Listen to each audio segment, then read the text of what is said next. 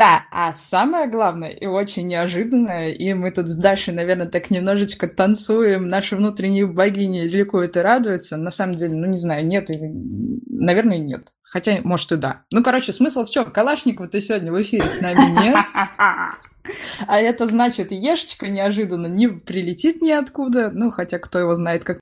И вот все, кто сейчас э, про себя подумал, что я вот как раз два с половиной года поработала, поработала, пора уходить. Стойте, не уходите, подождите, сейчас я договорю.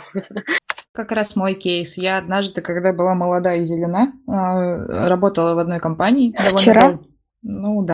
Понять, что эта компания, простите, мудаков, а с мудаками работать не хочется. И тогда просто встаешь. Прям у тебя голос понизился чутка, как будто бы ты какой-то очень страшный секрет нам решила рассказать. Как сделать так, чтобы больше зарабатывать денег? Он на собеседовании был голый, да, как недавно было у моего рекрутера.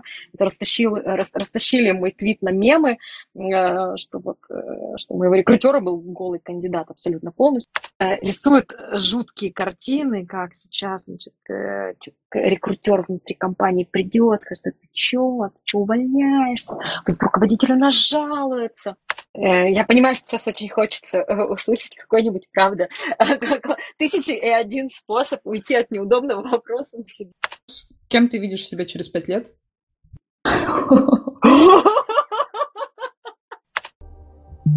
Ох, мама анархия. Итак, всем привет. Подкаст ай ти-Way, выпуск восемьдесят четыре, и мы так будем очень бойко стартовать сегодня, потому что много всего нам нужно будет сегодня обсудить, темы холиварные, а самое главное, самое главное, сегодня в эфире я, ведущая этого подкаста Наталья Мусина, а со мной Дарья Баженова. Даша, привет, давненько мы тебя не слышали. Привет, я была в детском лагере, работала с прекрасными детьми. И что же там делала?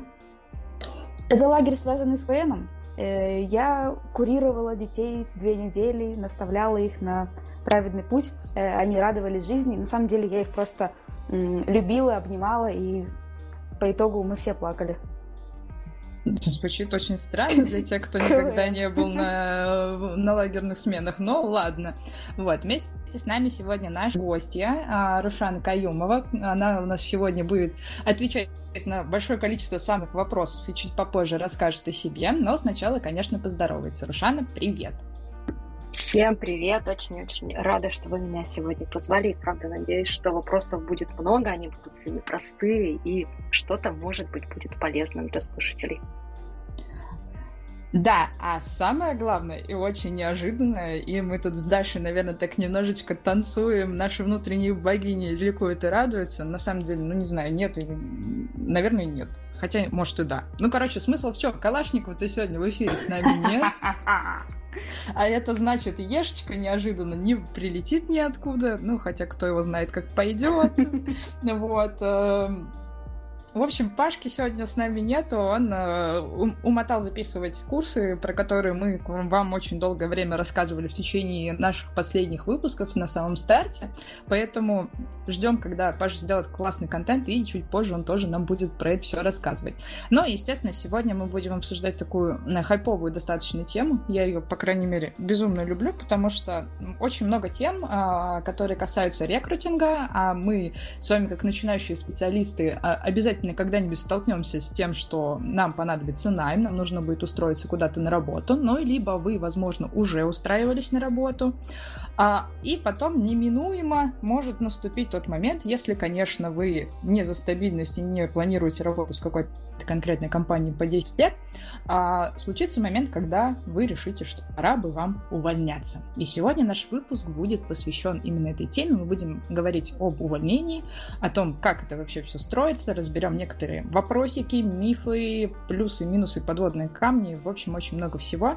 И надеюсь, что после сегодняшнего нашего выпуска будет много разных обсуждений, в том числе в чате ай ти-Way. Кстати, на него ссылку мы прикладываем всегда к описанию эпизодов, а это значит, что вы можете туда прийти и продолжить обсуждение, да задать свои вопросы, либо поднять какие-то темы, которые, возможно, мы сегодня забудем поднять. Но, тем не менее, они будут достаточно важны для а, дальнейшего обсуждения. Вот. Ну а прежде чем мы это сделаем, напомню, что у нас есть Boosty. Это значит, что вы можете нас поддержать денежкой, а, скинуть нам какой-нибудь классный донатик, стать нашим бустером, получать от нас всякие плюшки-приколюшки. А, ну и, собственно, основную денежку мы копим, во-первых, на поддержание проекта, потому что на самом деле очень много всего хочется подключить, автоматизировать и так далее. И надо бы на это что-то. А iPhone вот вышел новый, iPhone тоже хочется. Ну да ладно, а, не в этом дело. А, в общем, поддерживайте наш проект, плюс ко всему мы готовим комикс. Катя Нечаева возвращается в строй и приступает к иллюстрированию всего этого дела, и поэтому обязательно следите за нашими новостями. Ну и еще один очень важный момент, это, конечно же, стрим Аси, под который всегда можно работать. Неделька уже заканчивается, но, тем не менее, в будущем тоже в хозяйстве всегда пригодится. Вот такие небольшие информационные и организационные моментики. Ну а теперь мы можем переходить к Рушане и к нашей сегодняшней теме. Ну и по традиции, прежде чем мы будем э, много дискутировать, разглагольствовать и так далее, мы всегда наших гостей просим рассказать, ну кто ж ты по жизни? Вот, поэтому давай, Рушана, рассказывай про себя, знакомься с слушателями нашего подкаста и рассказывай, чем же ты занимаешься и как до такой жизни докатилась. Спасибо, Наташа, и еще раз, да, мне очень приятно, что вы меня позвали. Спасибо, Даша, и спасибо, Паша, который нас наверняка будет слушать, и всем привет. Смотрите, меня зовут Рушана, я в рекрутинге, в ай ти-подборе, вообще в ай ти, сколько там, шесть лет, с этого принято начинать, да, все эти количество лет. Обычно я рассказываю о том, как искать работу. Я три года работала в екатеринбургском ай ти-рекрутинговом агентстве ай ти People и помогала уральским разработчикам, уральским айтишникам находить классную работу там же на Урале, в Екатеринбурге, в прикольных компаниях. И поэтому, как пройти собеседование, составить резюме, как подготовиться, как классно собеседовать людей, вот об этом обо всем я хорошо знаю, как со стороны агентства, так и сейчас работаю в экспресс сорок два, это такая компания про DevOps с хардкорной инженером внутри. Сейчас я работаю эйч ар-лидом внутри вот экспресса и знаю все то же самое теперь изнутри компании. А как нам, как компании, искать, искать классных людей, как лидов и других инженеров учить проводить проводить собеседования, оценивать, рекрутеров учу. И обычно как раз все мои а, там, стримы на YouTube, выступления на конференциях или на митапах, они про то, как найти работу, как подготовиться, как оценить. А, при этом, на мой взгляд, поиск работы начинается с увольнения. Да? Это такая цикличная история. И поэтому мне показалось, правда, очень логичным э, во всей этой истории поиска работы начинать э, разговор именно с увольнения. Э, тема непростая, тема холиварная, сложная, как Наташа правильно подметила. И, на мой взгляд, ее, как бы за счет того, что она холиварная, не очень любят обсуждать. Но кажется, что там есть много действительно непростых моментов, о которых я предлагаю сегодня поговорить. У меня есть сразу же вопрос, э, из того, э, исходя из того, что ты сказала, э, что появилось раньше, работа или увольнение? Но если мы говорим про эту работу, то осознание того, что теперь не нужно платить за аренду квартиры самостоятельно. Вот. Ладно, это шутки, все, конечно. Эм, спасибо большое за представление. Это знаешь, как э, раньше, когда ты был маленьким, а тебе казалось, что сейчас ты вырастешь, будешь работать, будешь зарабатывать там столько-то количество денежек, а это значит, что через год у тебя будет вот столько-то количество денежек, и ты все это дело суммируешь, а потом оказывается, что взрослая жизнь совершенно не такая. Да. Как же ты грустно сейчас сказала, боже мой.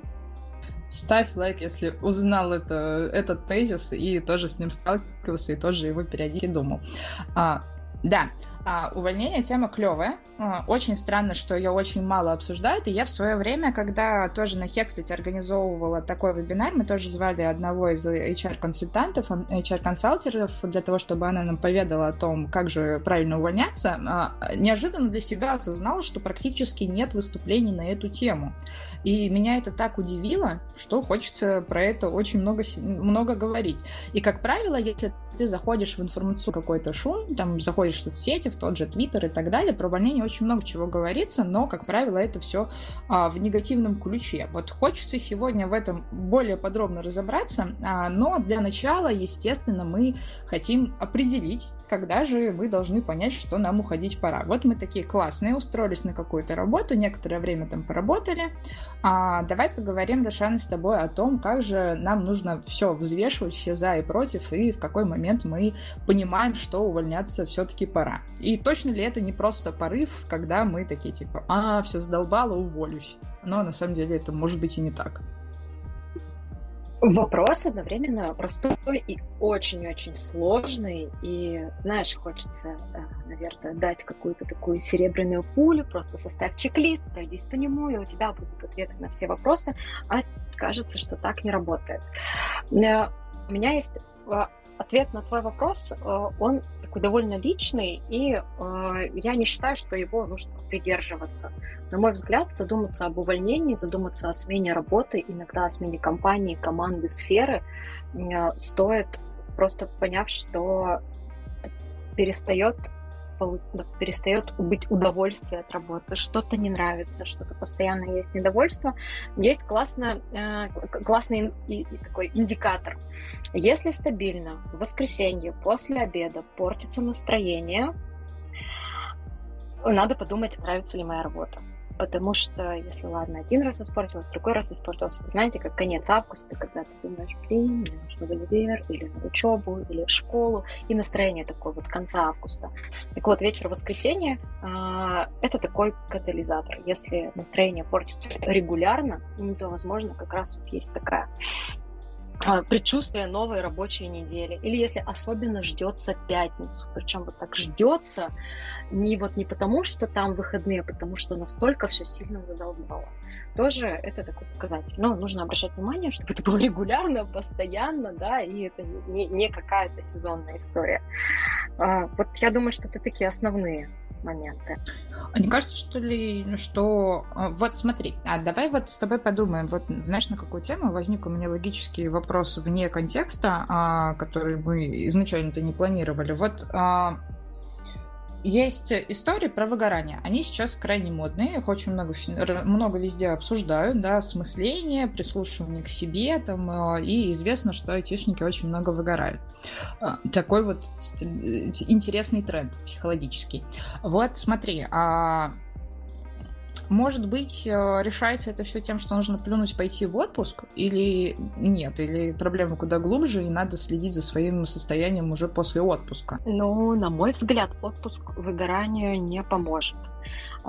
Смотри, выгорание – это когда у человека есть постоянное непроходящее недовольство тем, что у него творится, да, в данном случае на работе. Да, выгорание может быть не только на работе, да, но может быть там э, в, в ряде других сфер, но мы сейчас говорим про работу.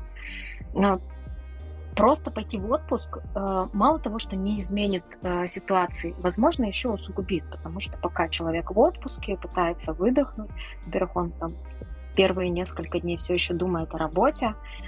Если так настроены процессы в компании, что без этого человека обойтись не могут, его еще могут дергать в отпуске, это свое накладывает, да, такие песчиночки сверху сыплются. И когда человек выходит из отпуска, на него наваливается вся та лавина, во-первых, та работа, от которой он выгорел, да, ну, то есть это какие-то, может быть, задачи не классные, может быть, заказчики, да, если это работа с внешними заказчиками.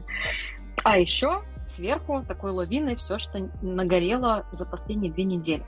Поэтому отпуск, конечно, это классно, но давайте вспомним, что отпуск – это такая ежегодная, дважды, трижды, четырежды в год история, а не профилактика выгорания. Ну, то есть, ребята, у нас у всех есть по законодательству двадцать восемь календарных дней для того, чтобы отдыхать. И если сейчас кто-то слушает и вспоминает, черт, я же в этом году ни разу не был или не была в отпуске, пожалуйста, подумайте и запланируйте свой отпуск на неделю, лучше на две. Это правда вам поможет задуматься о том, что у вас сейчас творится. А как насчет э, штатного психолога при выгорании или психолога э, просто личного, индивидуального? Мне кажется, вот история с психологами, она довольно э, личная, и там, сказать, знаешь, на всех слушателей, да, каждому точно нужен психолог, наверное, это будет некорректно. Я считаю, что это как раз личный выбор каждого человека, и если возникает такая мысль, а не обратиться ли мне там, э, за общением к, псих... к психологу, то, наверное, стоит, да, но вот прямо как рекомендация, всем нужен психолог, я думаю, что это, наверное, не совсем корректно, я бы так вот не стала говорить. Если есть психолог штатный, все еще кажется, что это не такая распространенная история в компаниях российских, даже если мы говорим про ай ти-компании. Я знаю, что бывают э, скидки или коллаборации с какими-нибудь сервисами, да, которые там онлайн подбирают психологов, mm-hmm. но это все еще какие-то, скорее, исключения, чем правила. И я думаю, что психолог — это все-таки должен быть личный выбор человека. Или, там, если есть такая потребность, да, действительно пойти и найти там, психолога самостоятельно. Ты знаешь, я вспоминаю всегда сериал «Миллиарды».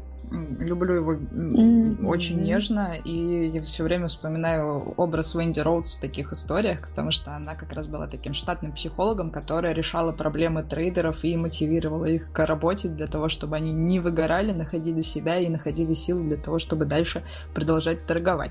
Вот. Интересно, будет ли когда-нибудь такая история повально в э, России?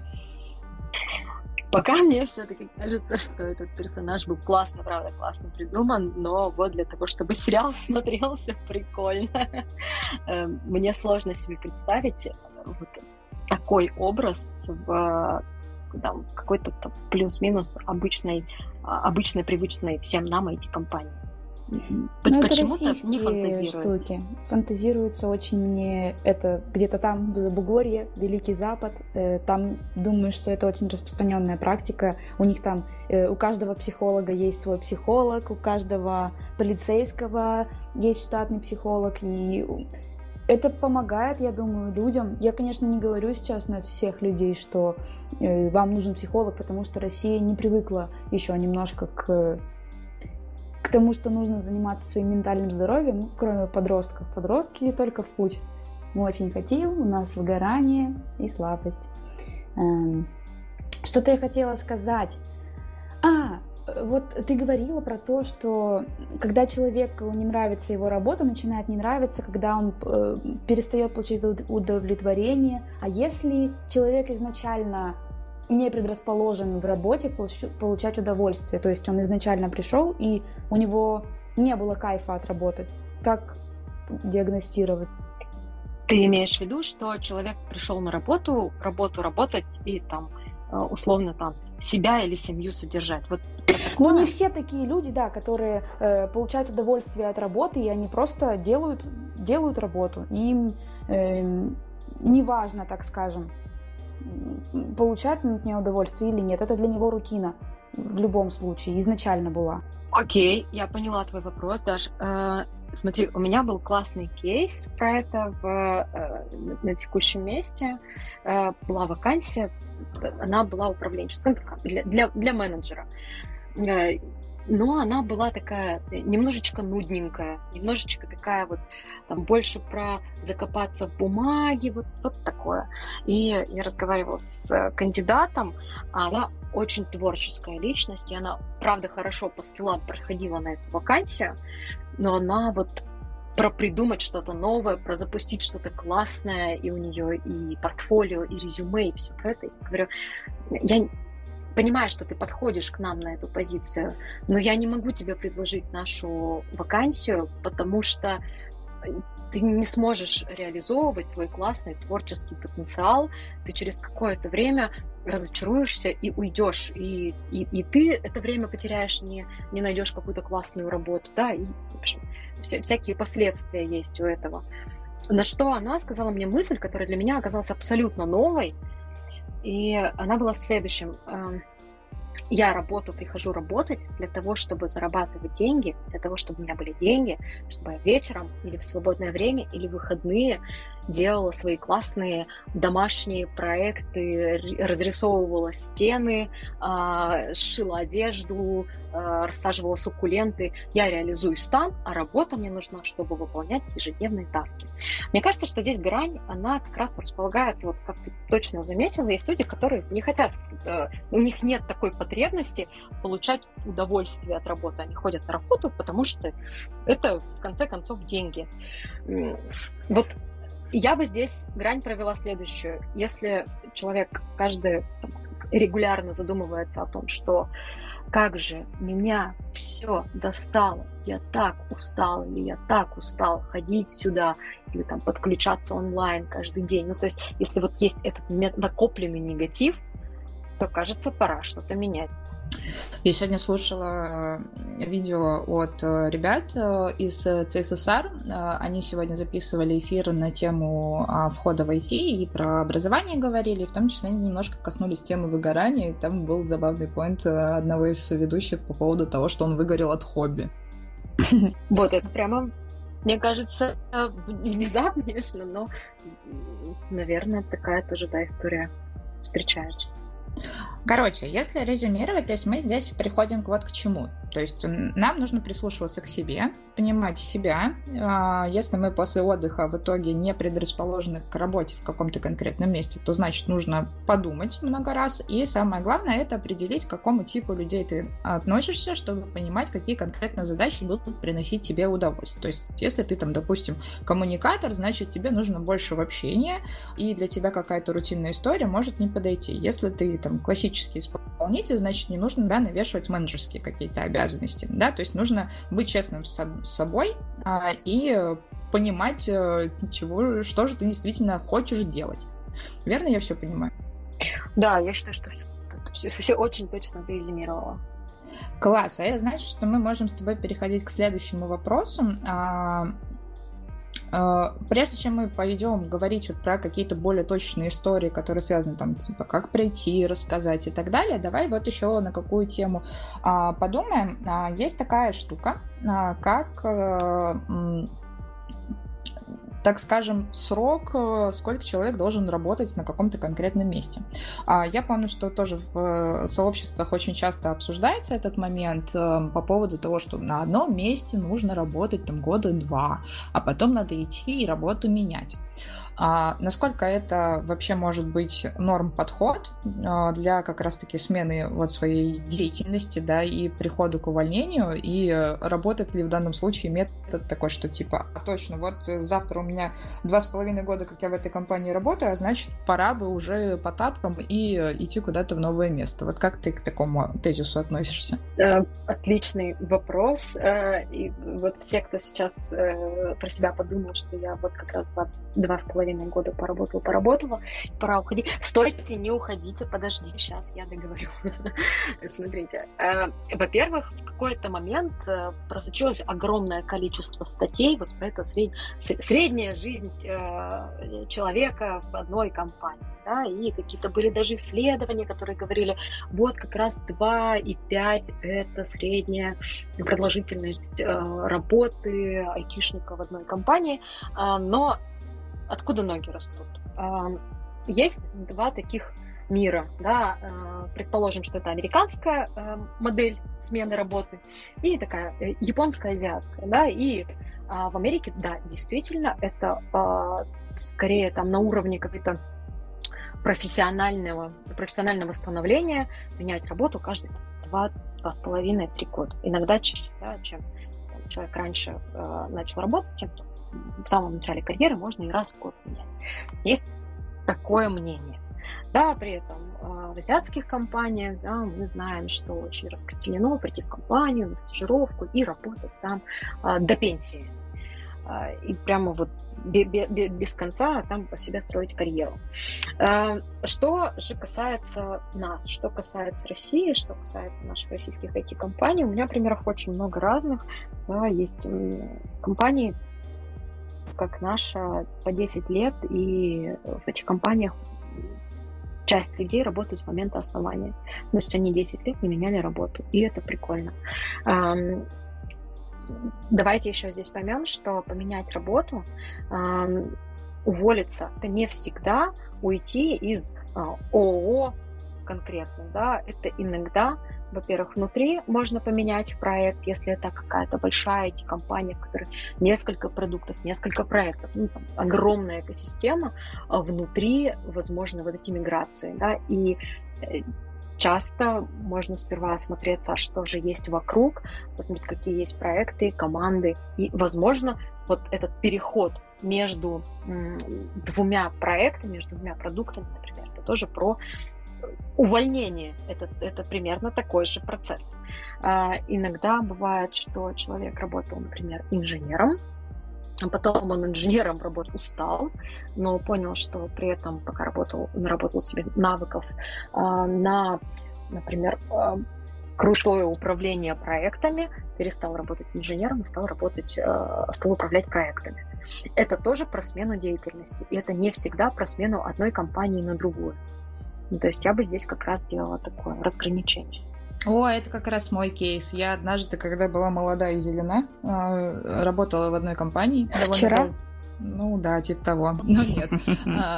Короче, история следующая из личного опыта. Я однажды работала в компании, потом в общей сложности я в ней суммарно проработала четыре года. И в итоге по моему грейду, когда я устраивалась там на позицию обычного специалиста, меня решили повысить и дать мне в управление отдел. Сказали, что все, бери, строй отдел, в общем, всем этим делом занимайся. Ты компетентный специалист, поэтому думаем, что у тебя по менеджерской части тоже все получится.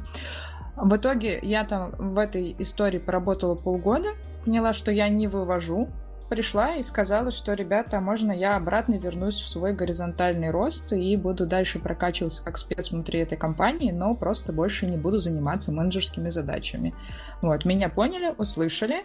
Вот, в итоге я перестала заниматься управлением, там мы в итоге взяли другого руководителя, и потом мы некоторое время поработали, и потом через год я обратно вернулась к позиции руководителя, когда поняла, что уже готова. Короче, ребят, такое тоже случается, и это ок, главное не бояться об этом говорить. Да, действительно классная история, и она то, что ты вовремя посмотрела, вовремя осознала, что тебе сейчас туда не хочется, а хочется сюда, это не...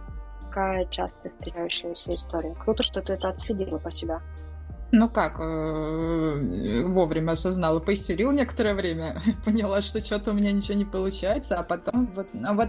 Это, знаешь, еще история про то, что нужно иногда наступать на горло своим амбициям, да, и а, когда ты идешь на вертикальный лифт, кажется, что, блин, выходить на руководителя — это клево и прикольно, а обратно понижаться до спеца — это не классно, да, как же на меня все будут смотреть, они будут меня осуждать, говорить, что я не справилась и так далее. Ребят, менталочка дороже. Красиво. Ну так, могу... Очень-очень очень хорошо сказала. Да. Могу, умею, практикую. Вот, а, в общем... Хорошо, а, давай тогда поговорим по поводу того, что если мы все-таки четко понимаем, что вот в этом месте мы не можем находиться, да, а, сейчас пока будем говорить тоже, опять же, про глобальные какие-то штуки, а, давай поговорим о том, а, как же все-таки... прийти и сказать о том, что я хочу уволиться. И снова я предлагаю, подождите, не торопитесь, подождите. А, иногда стоит прийти и сказать о своем желании, даже не о желании уволиться, а прийти к своему руководителю и сказать, давай-ка мы с тобой поговорим. Мне очень нужно, чтобы ты выделила или выделила мне э, час минимум. Да. Это, иногда это бывает в формате встречи one-to-one, да, у кого есть такая практика. Иногда просто нужно инициировать такой разговор, сказать, что-то мне не нравится своему руководителю. Э, к этому разговору нужно подготовиться. Нужно... Мы пришли к уже пошаговым инструкциям. Написать список, что же не нравится. И написать в нем вот, вот прямо каждый пункт, как следует в себе покопаться, потому что пока вы будете писать этот список, уже что-то встанет на свои места. Например, мне не нравится вставать в семь утра потому что вот я в такой таймзоне, и мне нужно работать с восьми утра, я жутко не высыпаюсь, а по вечерам я провожу время на тренировках, семье, где угодно, и я тоже не могу лечь спать раньше, потому что, да, и, то есть написать вообще все пункты. Мне не нравится работать с заказчиком вот с таким-то, потому что он такой-то. Мне не нравится работать эм, с таким-то продуктом, потому что он такой-то. Я хочу расти в эту сторону, а мне сейчас не удается. И абсолютно все это выписать, структурировать, то есть где-то есть про содержание работы, где-то есть про, может быть, взаимодействие с определенными людьми внутри компании, внутри команды, а где-то про организацию своего труда, своего процесса, своей работы. И вот с этим прийти к своему руководителю. Причем прийти не с позиции «я сейчас как вывалю на тебя все свое эмоциональное состояние, а ты, пожалуйста, сиди и думай, как меня удерживать», да? А вот именно с позиции прийти «давай поговорим. Вот у меня есть вопросы, которые для меня, меня волнуют настолько, что даже появляются мысли о том, чтобы уйти. Я подготовил, подготовила список, давай мы попробуем по нему пройти и понять, что же можно с этим поделать». Ну, то есть и заранее человеку, руководителю, эту агенду озвучить. Я хочу поговорить, потому что у меня есть недовольство в своей работе. И то есть прийти как бы не на эмоциях, а прийти уже как бы с такой, с трезвым взглядом. Потому что не всегда а, вопрос можно решить увольнением. Смотрите. Например, меня не устраивает, что мне нужно вставать в восемь, в семь утра и работать, потому что вот я в такой таймзоне. Здесь нужно подумать самостоятельно, ага, если я сейчас уволюсь из этой компании, какую я альтернативу найду, а найду ли я такую альтернативу на рынке, чтобы мне можно было вставать в десять утра и спокойно работать там с одиннадцати.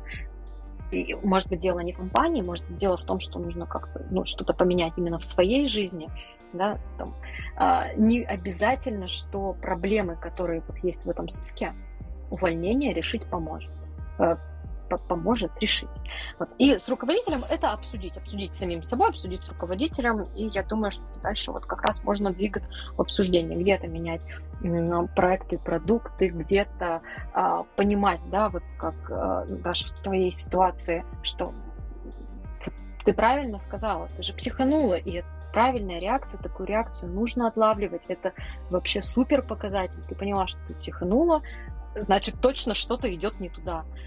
Это синициировало у тебя определенный разговор, и ты э, выбрала для себя классный, подходящий тебе карьерный трек. Ну, то есть иногда именно вот такой разговор, э, он как раз поможет, например, карьерный трек с, с, как бы скорректировать. А что, если ты не в ладах с руководством, если у вас какие-то личные, может быть, недо, недопонимания? Бывает ведь такое? Бывает, бывает. Тогда, слушай, суперпрофи, ну вот там люди, которые прямо, знаешь, такие проработанные, да, мы сейчас возвращаемся к твоему комментарию про психологов, да, вот, психологом поработали, кто умеет там, свои эмоции правильно в правильное русло направлять, можно прийти и сказать вот прямо по чесноку. Слушай, например, там, не знаю, Саша, кажется, что нам не очень получается работать вместе. И кажется, что в наших с тобой интересах сделать так, чтобы было комфортно обоим, и это шло на пользу бизнесу, на пользу нашей работе. И дальше вот выходить на этот диалог, потому что там спецы, давай сделаем так, чтобы и тебе, и мне было комфортно, потому что если мне дискомфортно, наверное, дискомфортно и тебе. Это такая как бы взаимодополняющая история.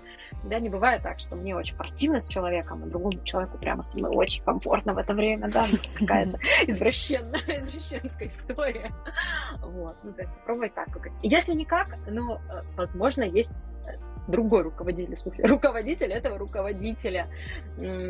И тогда, да, чтобы не было вот этого вот перебегания, да, что там вот через голову прошел, прийти к своему руководителю, сказать, что-то у нас не клеится, я предлагаю поговорить, может быть, чтобы наш с тобой разговор э, прошел комфортнее, продуктивнее, лучше, мы могли решить проблемы, давай пригласим модератора, там, вот, фасилитатора, да, как угодно можно называть, чтобы помог нам человек разобраться. И пригласить руководителя, руководителя, и попробовать об этом поговорить. Да, перед этим нужно тоже подготовиться, хорошее письмо написать на обоих, полное аргументов, и э, с позиции «давайте во всем разберемся», чтобы всем сразу лучше, и чтобы это помогало нам дальше работать.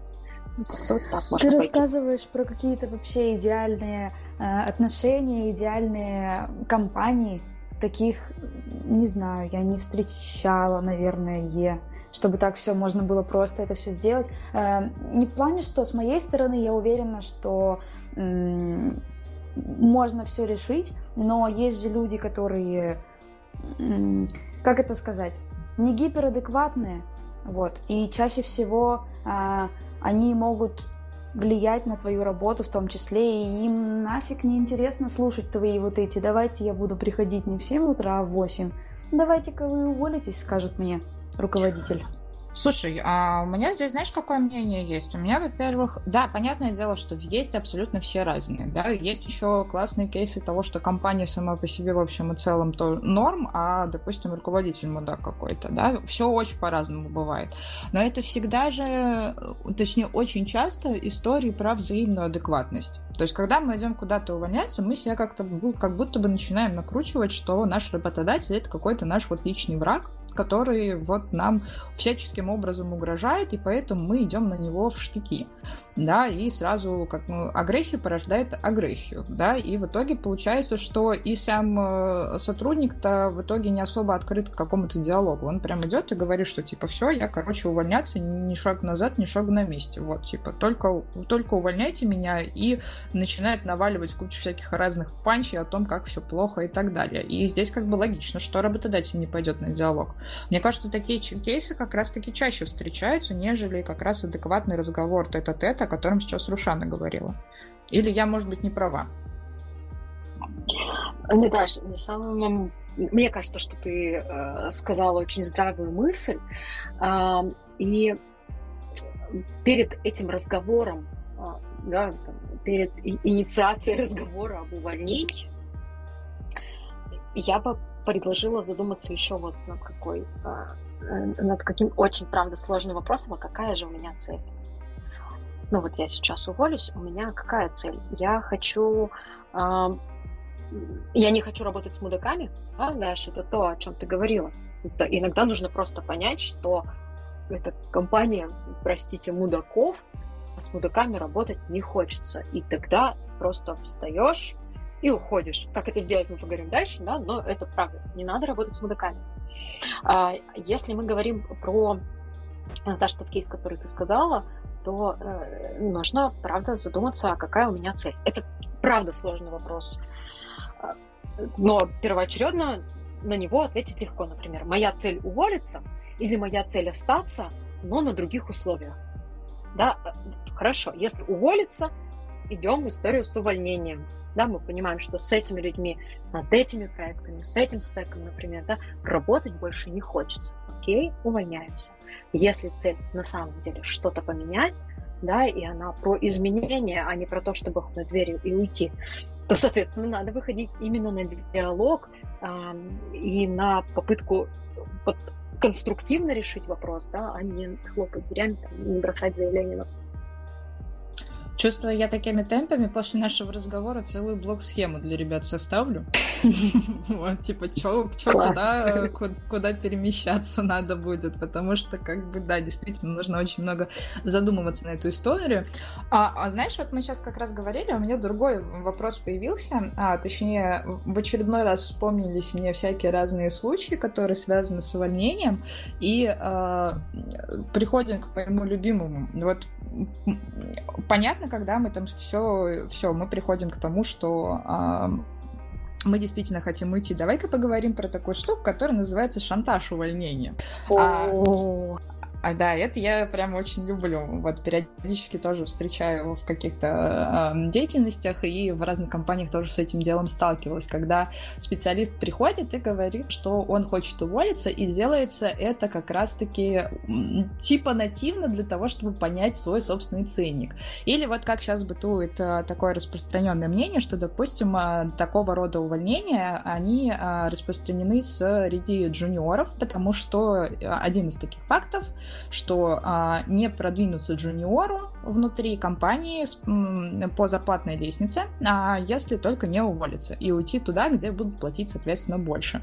А, это вот одна история. И вторая история, это когда, и был у меня один такой товарищ знакомый, который прям целенаправленно практиковал эту историю, он где-то примерно раз в год ходил а, к своему руководству и говорил: ну чё, типа, я сейчас, короче, собираюсь увольняться, потому что вы мне и денег мало платите. И все, и пошли дальше э, торги э, и так далее. Сердце мое сжалось, потому что э, у меня работают два рекрутера в команде, два бульдога, как я их называю, как они сами себя называют, девчонки. Э, бывают, да, действительно такие истории, когда приходит кандидат, мы беседовали, все отлично, вот оффер, приходит э, с нашим оффером к своему руководителю, говорит, что я сейчас уйду, э, руководитель оказывается в безвыходном положении, а, там, у него все горит, как это всегда бывает, понимает, что цикл закрытия этой вакансии будет там, восемь недель, такой, ладно, черт с тобой, сейчас я любыми деньгами, сейчас вот куплюсь, потому что вот сейчас проще дать денег, чем э, решать очень много других проблем, если человек уйдет. И, соответственно, он, получается, как бы этот человек и внутри своей компании как бы сделал не очень приятный момент. А, и там компания, работодатель на рынке тоже оказалась в такой ситуации. Ну ладно. Сейчас мы не про этику, да, сейчас давайте немножечко здравый смысл. Если хочется денег больше, в чем проблема прийти и сказать: я хочу денег больше? Ну, типа, зачем увольняться? Зачем так себе усложнять жизнь? Прийти к своему руководителю, а лучше перед тем, как прийти, там, принять оффер или начинать работать, да, перед принятием оффера поговорить: слышите, ребят, а у вас вообще как дела обстоят с тем, чтобы деньги повышать? Как часто у вас есть пересмотры?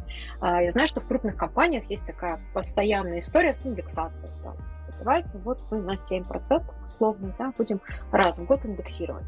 А еще мы раз в год готовы пойти в историю с переоценкой э, человека э, и поймем, что да, человек, например, грейд вырос, давайте мы ему дадим больше денег.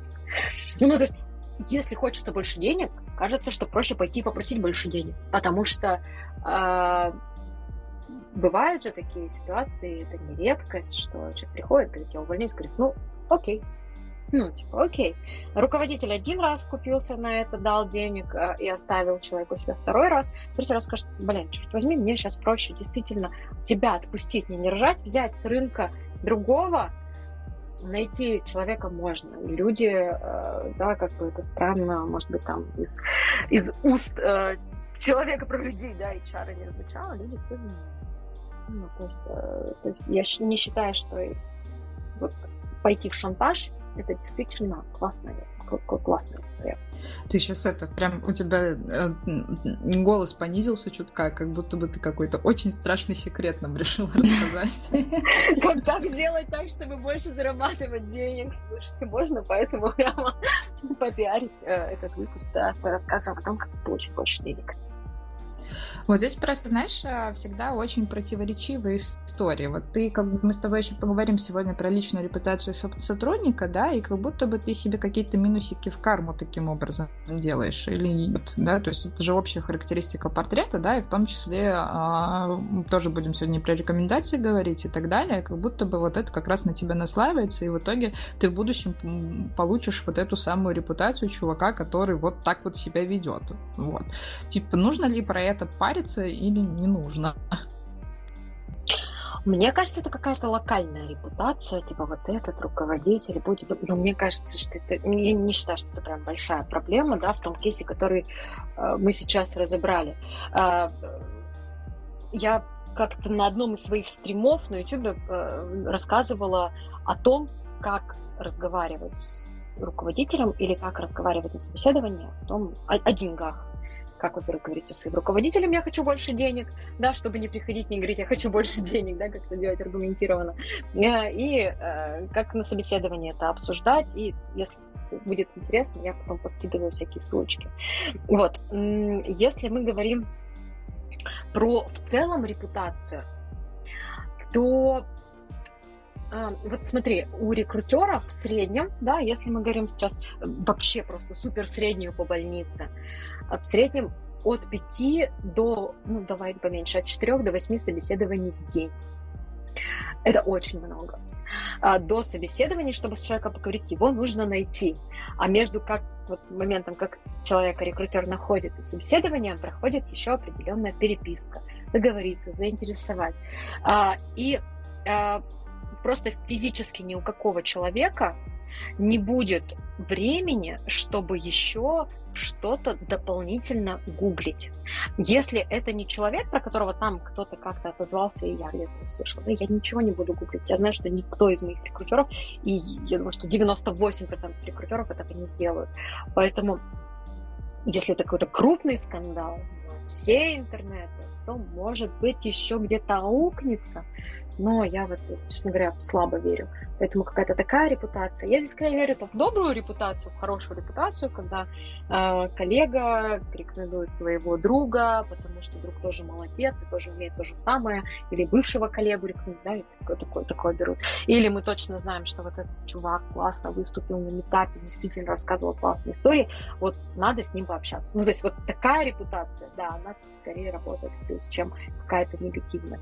То есть это получается больше такое разделение, если вы хотите локально внутри своего, допустим, небольшого какого-то города развиваться, и там, естественно, офисов не так много, то там у эйч ар есть возможность там запрашивать какие-то рекомендации и так далее, но если мы говорим именно про удаленку либо про работу в крупной компании, то это несущественно.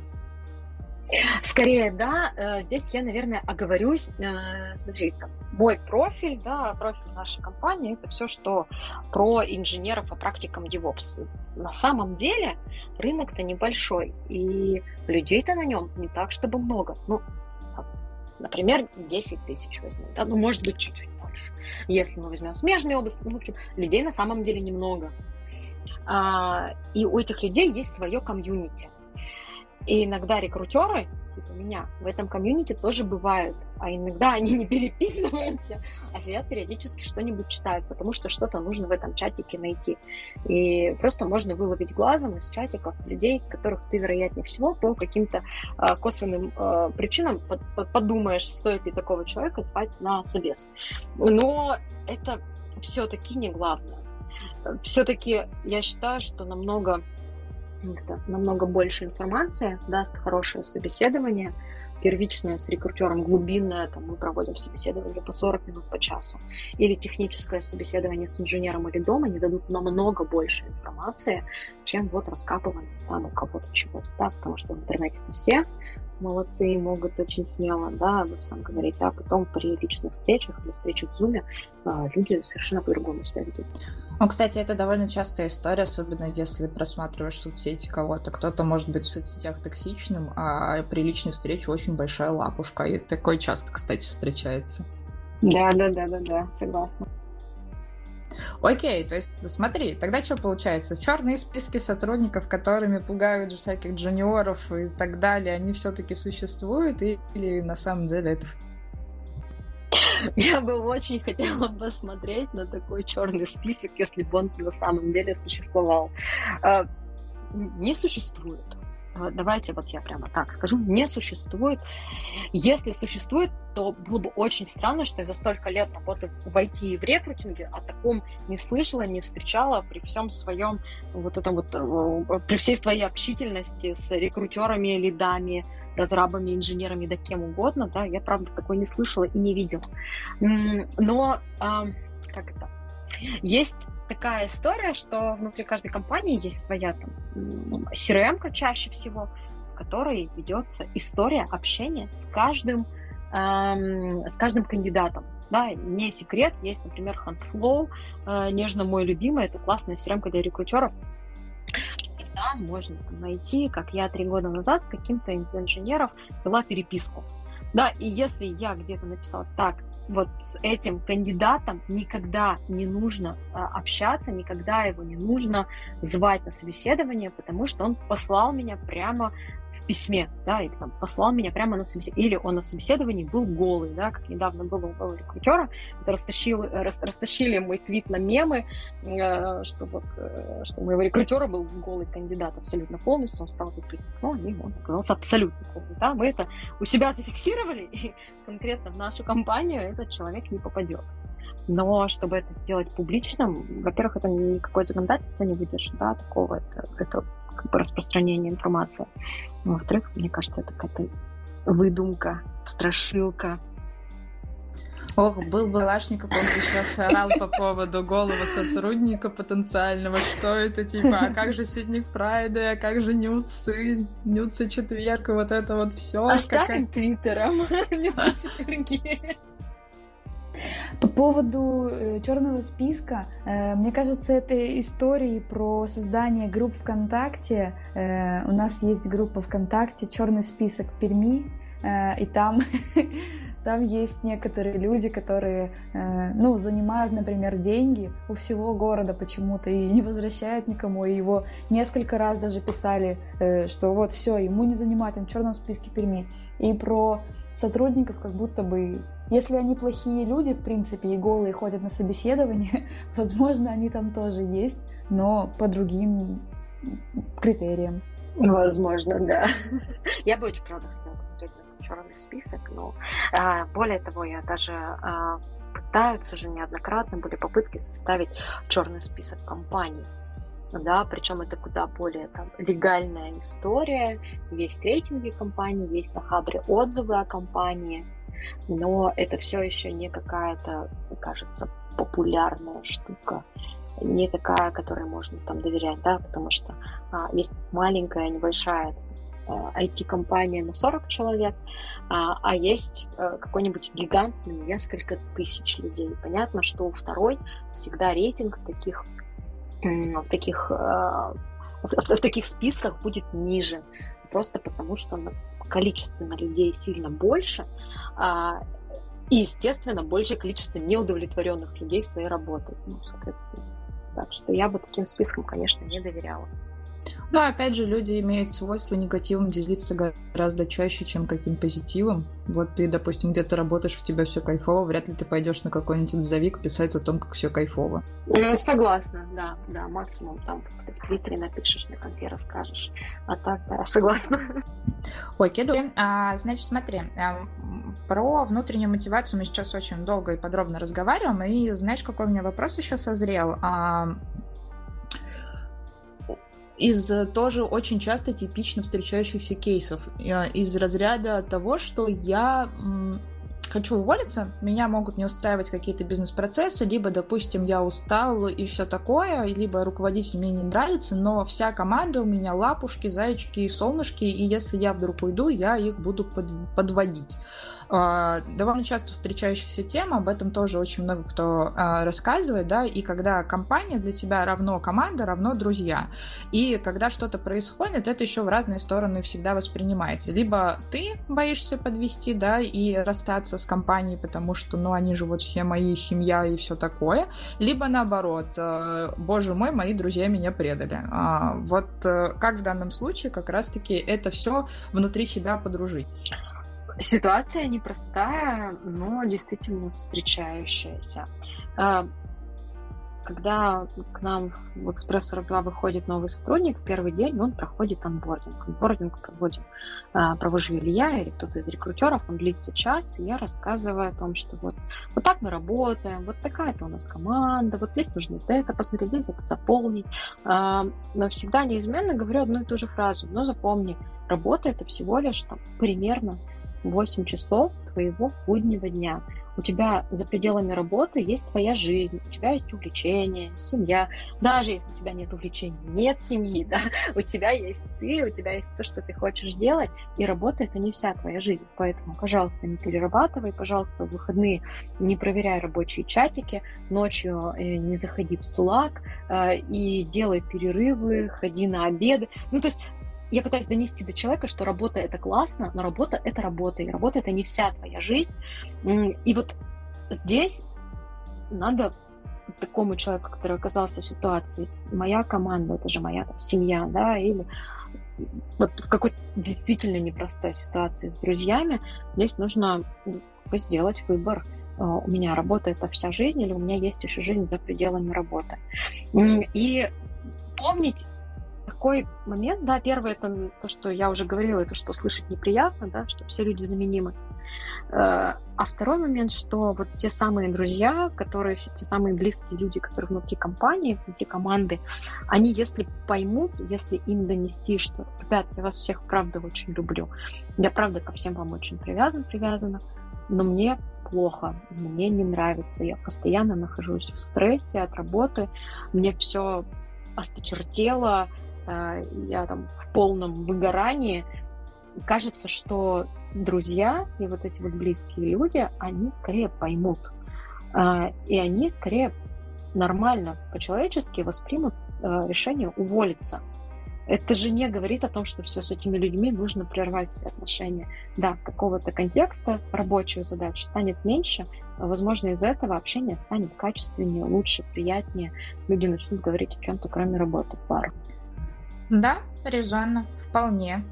Хорошо, а, смотри, значит, мы точно определили, что мы хотим увольняться. Мы с нашими ребятами, коллегами э, находимся в здравых отношениях, чтобы понять, что с ними можно расстаться. Да, мы понимаем, что мы никого не шантажируем увольнением, а действительно хотим уйти из конкретной компании. Так вот, в какой же момент мне нужно пойти и рассказать о том, что я хочу уйти? Сделать это как можно раньше, чтобы успеть передать все дела, либо по стандартному законодательству прийти за две недели, написать заявление и доработать эти две недели, либо есть какие-то другие пути и методы, как к этому прийти? Классный вопрос. С ним, да, часто сталкиваются кандидаты. Смотри, что можно сделать в таком случае, если действительно отношения такие прекрасные, как ты описала. Даже мне правда хочется верить, что так, так встречается чаще, чем история с мудаками, от которых действительно нужно просто уходить. И это действительно заявление, отработка две недели по ТК РФ и все, да, или можно по соглашению сторон меньше отрабатывать, то я бы пришла к руководителю сразу, как только поняла, что все, да, это точно увольнение, это точно не изменение внутри, это точно увольнение. Прийти и сказать: я принял, приняла решение э, прекратить работать в этой компании. Давай поймем, сколько нужно на это закладывать времени, сколько нужно времени, чтобы найти человека на мое место, или если это, этого не требуется, чтобы я передал, передала дела другому человеку, или инструкции, да, ну, то есть какая-то такая история. И здесь часто бывает история, что срок больше, чем две недели. Обычно он от двух до четырех недель. Редко бывает больше месяца, правда редко, потому что если затягивается больше месяца, мы приближаемся к ситуации, когда человек не уйдет точно.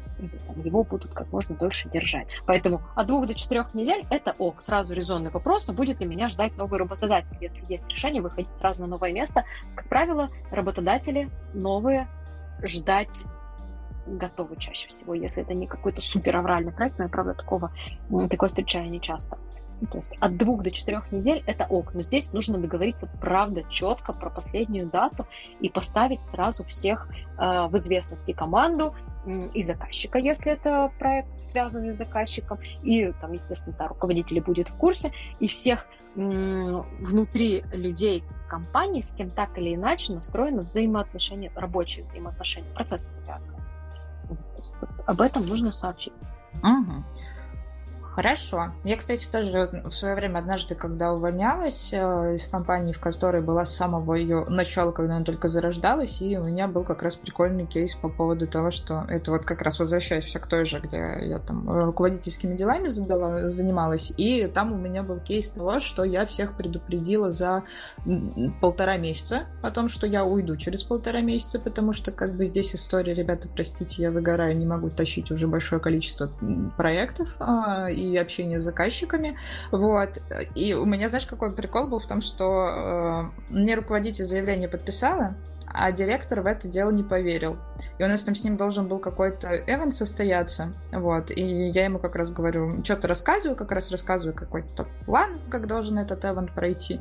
Говорю, ну и все, и дальше я его передаю, вот, чтобы дальше ребята могли им заниматься. Он такой, в смысле? Такая, ну, в смысле, в смысле, я через две недели уже все по тапкам. Он такой, я думал, ты пошутила. Какие уж тут шутки. Ну, вот да, такое тоже случается, вот, и а, здесь как раз была история про то, что ну, так ответственно подходишь, и для того, чтобы успеть все передать, чтобы потом твой, так скажем, преемник в этом всем деле не запутался и мог нормально онбординг пройти. А, хорошо, и вот мы с трясущимися коленками приходим к нашему руководителю, говорим о том, что вот мы все увольняемся, а, и а, смотри, есть параллельно с этим делом а, всегда история про новые компании. Ты уже сейчас говорила по поводу того, что на нашей новой работе нас могут ждать, вот, а если ты находишься в процессе поиска, как все-таки начать искать новую компанию в то же время, пока ты работаешь? Это, знаешь, тоже из типичных кейсов, что вот я выложу свое резюме на HeadHunter, и мой эйч ар это увидит, ко мне начнутся вопросы всякие разные раньше времени, и страшно ли в данной ситуации спалиться? Классный вопрос, и мы как-то разбирали такой кейс, причем это неоднократно, это частая история, правда? Сейчас будет то, что, что рекрутеры, конечно же, не порадуют, не порадуются, да, но на том же HeadHunter можно выставлять настройки, чтобы резюме было видно только при отклике или при, ну, по прямой ссылке. Или скрыть можно резюме от своей собственной компании. Последний вариант работает не очень хорошо.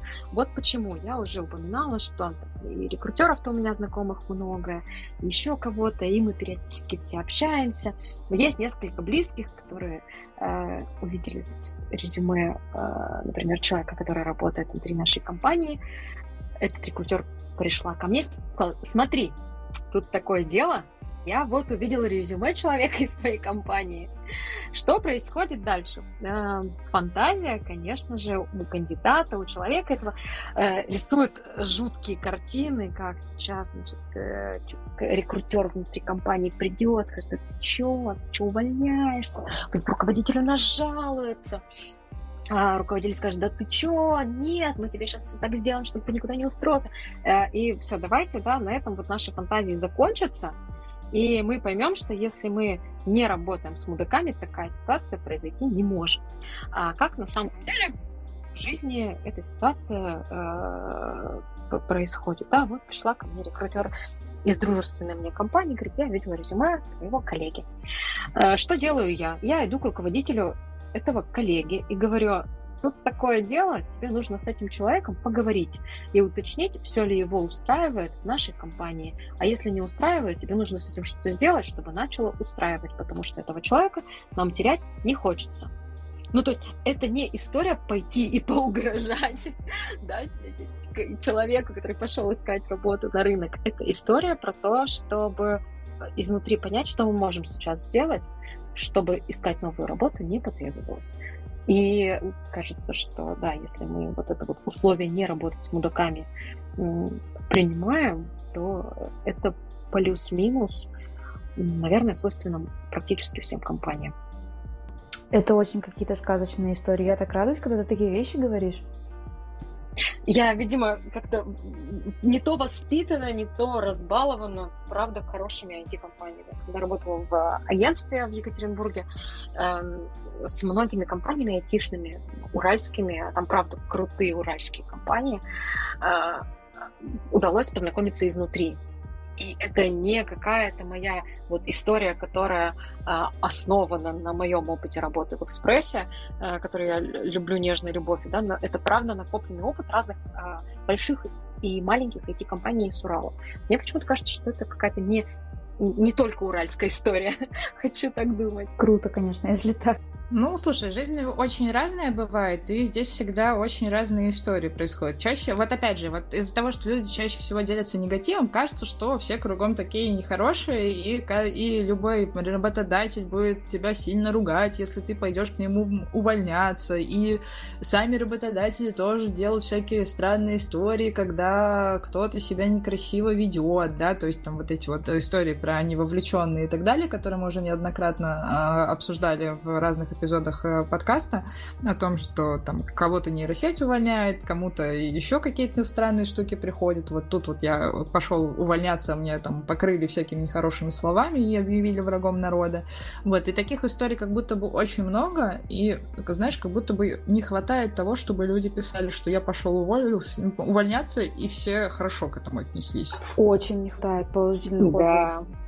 Согласна, да. Хочется чуть-чуть побольше доброго, прекрасного.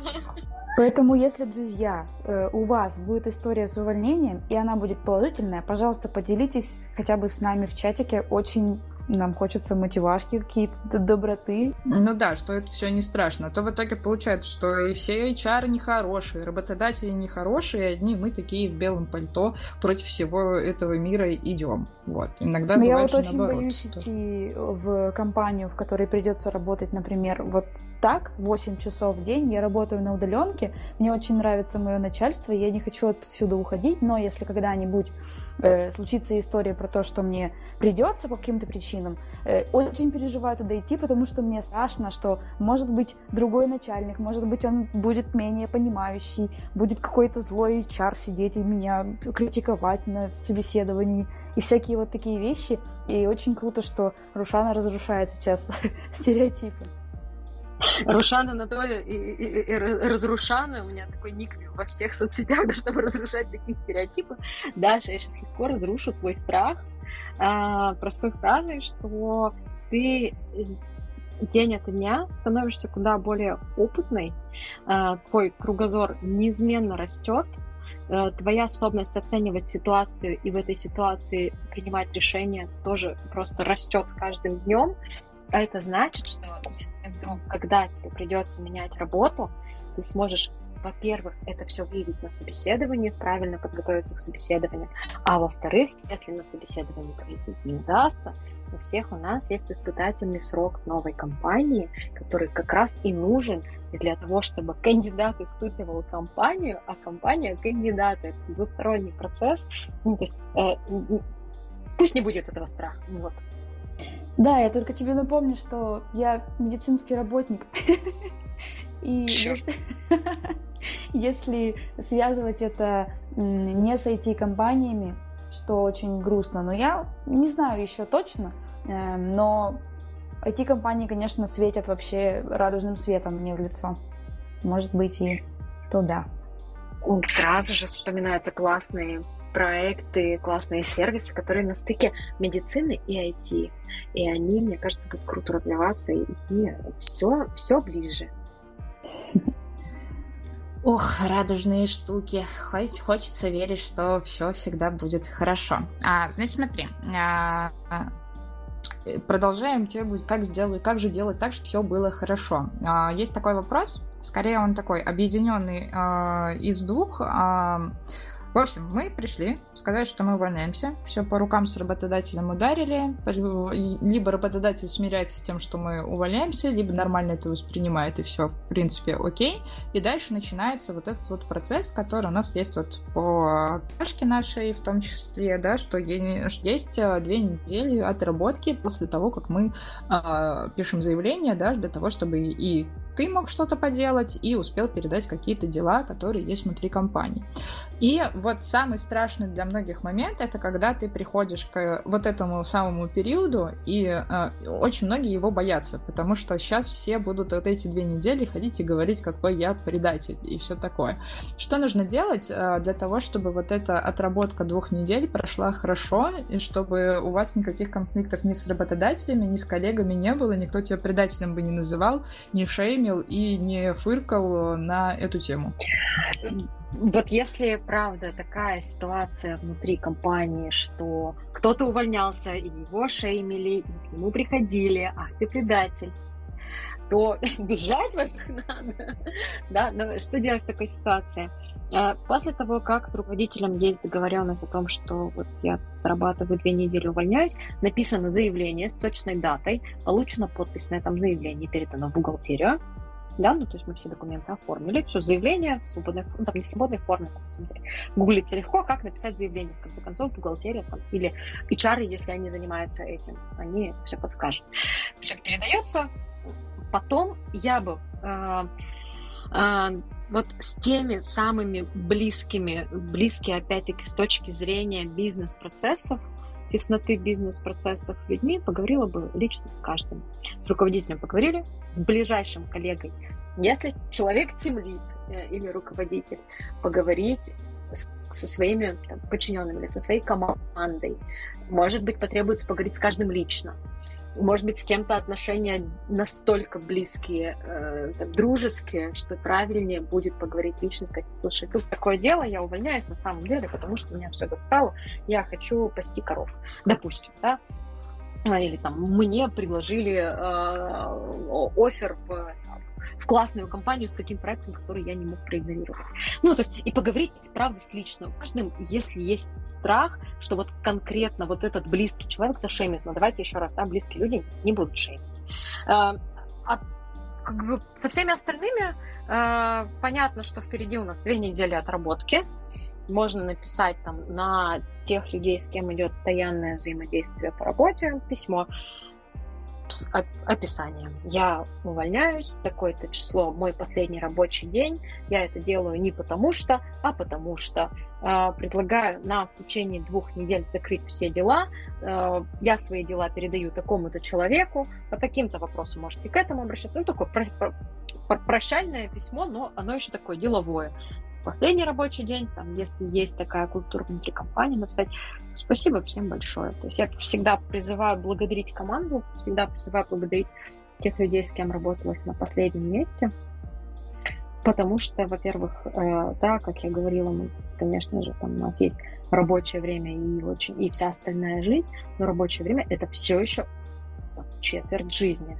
Да, это все еще очень много времени, и если вы проводили это время с, с коллегами, будет по-человечески хорошо с ними, по-человечески классно попрощаться. Может быть, если это офлайн, да, офлайн команда, есть какие-то традиции, если традиций нет, то традицию можно завести, там пойти все вместе так, на квест, в бар, куда угодно, да, это решение свое. Если это онлайн, то можно сделать там дискорд-бар. О, я люблю, когда происходит, когда все вот такие вот корпоративные истории происходят, и когда они в добро оборачиваются. Но это, знаешь, как будто бы еще нужно понимать, что должны быть процессы, опять же, внутри компании. И когда эйч ар внутри компании, это не только про принять, уволить, и как кадровик отрабатывает, а когда он еще и про human resources. Да, так меня так коробит на самом деле вот этот вот human resources э, по той простой причине, что это, это людские ресурсы, ну, как бы, знаешь, шпалы двенадцать штук, да, ну, то есть Но... я, я про ресурсы, да, я, я поняла, про что ты, когда спрашиваешь, ну, да, ты, ты кто, очень, я про конечно. людей. Да, да, я про людей, я вот не про ресурсы, я про людей. Я поняла твою мысль, да, что когда э, эйч ар внутри может подсказать, как это сделать хорошо, правильно, пойдите послушайте, либо я могу коротко рассказать, да, вот вы написали это все, с каждым поговорили, с кем это правда сделать важно лично, объявили всем, поблагодарили всех, в целом этого достаточно. Не забудьте ставить корпоративное оборудование, если оно у вас было, но вот об этом вам как раз не забудут напомнить. О, вот ты сейчас как раз очень хорошую подводочку сделала по поводу того, что вот сейчас мы поговорили про кто что там должен и так далее, а мы говорим про сотрудников сегодня в большей степени. Давай-ка теперь построим сценарий, что же должна сделать компания, в том числе и с точки зрения закона, в том числе с точки зрения каких-то ментальных моментов для того, чтобы в процессе все происходило хорошо. Уточни, пожалуйста, что ты подразумеваешь под ментальными моментами. Ну, то есть э, про документы, да, трудовую на руки, сделать расчет в последний рабочий день, дать рекомендации, если э, сотрудник э, просит, да, каких-то рекомендаций, дать рекомендации на английском, если сотрудник просит на английском. А вот что еще ты имеешь в виду? Ну вот как раз смотри, идет вот этот процесс э, э, перед тем, как сотрудникам расстанутся уже окончательно, да, все уже знают, что он увольняется и так далее, а мы понимаем, что с точки зрения закона там у него должен получиться в конце вот такой вот пакет документов, тра-та-та, да, ты сейчас, возможно, нам его озвучишь. Но и с э, такой вот ментальной точки зрения, это как раз возвращаясь к историям про шейм и так далее, вот э, нужно ли компании как-то отрабатывать э, внутри какие-то кейсы и так далее, заранее там сказать сотрудникам, что м-м, говорим, ребята, внутри нашей культуры мы diversity, мы не токсичные и довольно-таки хамбельные, поэтому нам не нужно, чтобы вы там гнали на чувака. Нужно ли какую-то работу с населением таким образом проводить, или просто нужно отстать от сотрудника, дать ему спокойно доработать, и даже если вдруг происходят какие-то там шутейки со стороны э, коллег, не обращать на это внимания. Я сложно могу себе представить, что внутри компании кто-то будет себя вести по-мудачески и говорить: ага, что, слабак, что, не выдержал, да, нашей нагрузки по восемнадцать часов в сутки работать, слабак, просто у нас остается... Ну, я правда не могу себе такое представить. И, ребята, если у вас есть такое, пункт про мудаков и увольнение, и заявление, это для вас. Прямо вставайте и уходите, так быть не должно ни у кого. Здесь скорее, если... потенциально может быть риск, да, давайте представим, что не все компании там прекрасны, потенциально может быть риск, можно заручиться поддержкой своего же руководителя. Например, да, если с ним все-таки все хорошо, руководитель может прийти в комментарии или там в это письмо первым ответить, что большое тебе спасибо, правда, работать с тобой было классно, мы достигли крутых результатов, вот нам очень жаль с тобой расставаться, но я надеюсь, что вот там, мы будем общаться в дальнейшем. Ну, то есть сразу какой-то комментарий, который будет позитивным, либо, либо если с руководителем такого контакта нет, и, например, руководитель — это причина, почему человек увольняется, то, возможно, может быть там поддержка коллег. Ну вот, черт возьми, наверное, это какая-то, да, такая вот непростая история. Вот, кстати, про непростую историю. Вот прям недавно еще один кейс слышала. Это вот как раз то, что касается всяких бумажных бюрократических историй и так далее. В Твиттере, не знаю, найду я сейчас этот твит или нет, для того, чтобы тоже к эпизоду его приложить, для того, чтобы ребята могли воочию познакомиться с ситуацией. Вот. В чем смысл? Значит, товарищ работал некоторое время в какой-то компании, там он как раз... По-моему, это было что-то связанное с испыталкой, но не обязательно. Вот. Кстати, про испыталку я, я у тебя еще тоже сейчас спрошу, потому что хороший вопрос получится из этого. А, в общем, а, некоторое время товарищ работал там, а, решил уволиться, все хорошо, написал своему эйч ар об этом. эйч ар сказала, что нет никаких проблем, все будет окей. А, и был вопрос по поводу денежной доплаты. По поводу того, что она его попросила а, подписать доки о том, что вот такого-то числа он типа заканчивает свою трудовую деятельность внутри этой компании, но при этом ему еще некоторое время после этого понадобилось проработать, вот, и повыполнять задачи. Он ее спросил, будет ли этот момент оплачиваться, не возникнет ли вопросов а, с деньгами, связанными за вот этот вот период, который как бы идет вне рабочего вот этого договора.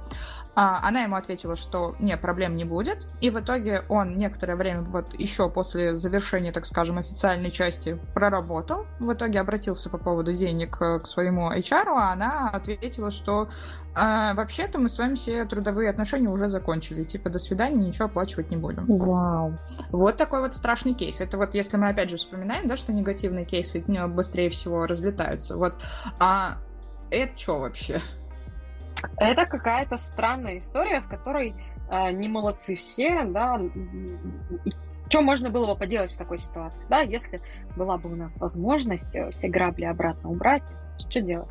Во-первых, эйч ар не будет решать вопросы о оплате, это вопросы не эйч ар должен решать, а руководитель, и с руководителем нужно договориться. Окей, я увольняюсь там тридцатого числа, до десятого я могу по полчаса в день, два раза в неделю выделять время для того, чтобы вас доконсультировать. После десятого числа это невозможно. И, например, мы говорим об этом. Человек, например, говорит: но я такой великодушный, денег за это брать не буду. И, например, не ожидает оплаты за... Окей, пожали по рукам. Если после десятого числа начинаются вопросы, говорит, правильно говорить, и это нормально. У меня сейчас высокая загрузка на новом месте, я, к сожалению, не могу больше отвлекаться, у меня нет возможности помогать. Ну, то есть, и это тоже будет нормально, да? Это снова про «давайте договариваться». Это нормальные, взрослые, профессиональные отношения. И если это история про то, чтобы, например, заниматься поддержкой текущего проекта еще в течение двух месяцев, пока не найдем, пока компания не найдет замену, давайте обговаривать. Хорошо, давайте, тогда я выхожу на новое место работы, с вами заключаю срочный договор на оказание консультационных услуг, да, это может быть там, по-разному оформлено, может быть гражданско-правовые, э, гражданско-правовые отношения. Да, давайте мы с вами э, вот, вот это зафиксируем. Не надо бояться договоров. Ребята, это правда несложно. Э, ну, правда, э, то есть можно сделать такой запрос э, работодателю, от которого уходим. Хорошо, ну ок, давайте зафиксируем, тогда будем фиксировать двадцать часов э, в месяц, и оплата будет вот такая.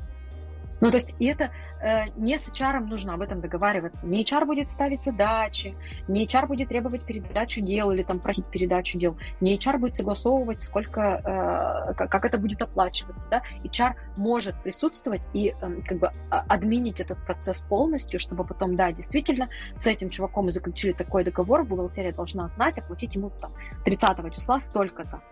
Но это как бы Человек, человеку надо было вести переговоры со своим руководителем. Ну, думаю, что такие ситуации тоже неправильные с точки зрения, как это просто договориться, это ведь нужно... Финансовые моменты должны быть прописаны на бумаге, мне кажется. Это все-таки подстраховка и для тебя, и для компании. И тебе абсолютно правильно, кажется. Я с тобой согласна.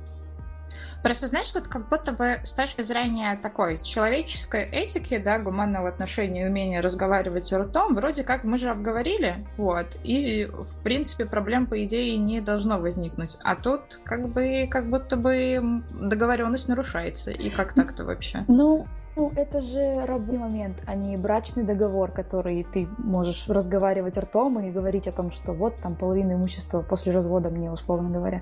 А тут момент, ну, работы, то есть человек выполняет работу, за которую ему платили деньги, и потом он говорит, ну, вы можете платить мне после увольнения? Ну, понятно, что, на что он рассчитывал, понятно, на что он рассчитывал, и это правильно было бы ему оплатить, он должен был получить деньги, но полагаться на слова «не, проблем не будет» тоже странно. Я с тобой соглашусь, да, лучше, лучше перебдеть. И если как бы руководитель, от которого мы уходим, в компании, с которой мы уходим, говорит, да зачем нам договор, да чё мы не разберемся, значит, точно не разберетесь. Значит, точно, ну, как бы это звоночек. Ну, давайте быть честными. Потом не докажем, да, что вот мы там действительно помогали, дела передавали, еще что-то. Ну, зачем вот э, как-то, если можно зафиксировать правду на бумаге, да. И э, я понимаю, что э, с сообществом Твиттера я знакома хорошо, я понимаю, что там все такие, ах, вот эта компания, ах, вот они... Да, да, но правда, что коммуникацию нужно было вести со своим руководителем, договариваться с руководителем. Только если это не рекрутер, который уходит из эйч ар-отдела, и эйч ар это непосредственно руководитель. Да, это, конечно же, жесть. Так делать нельзя.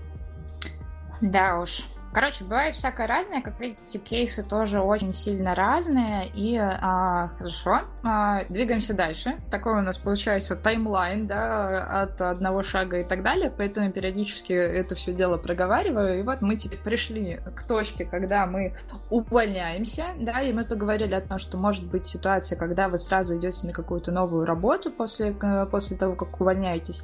Вот. А есть штука, про которую, кстати, Паша Калашников, которого сегодня нет, и который бы, кстати, очень много бы поговорил на эту тему. В общем, вот какой его вопрос. А, стоит ли делать перерыв между работами? И а, можно ли быть непродолжительное время безработным? А почему здесь есть такое опасение быть безработным некоторое время? Потому что, опять же, есть типа трендовость. И плюс ко всему, а на новой работе может быть при собеседовании может быть неудобный вопрос из разряда типа, а что это ты такой там, полгода делал, ничего не делал, как это? Крутой вопрос. Отвечу сначала на второй, а потом на первый. Если на собеседовании вы от рекрутера слышите вопрос, а что это ты полгода это делал? Ты, ты что вообще? Да, это некомпетентный рекрутер. Я себя считаю компетентным рекрутером. Так уж вышло. И если я вижу у кандидата пробелы между опытом работы, для меня это всегда знак задать вопрос.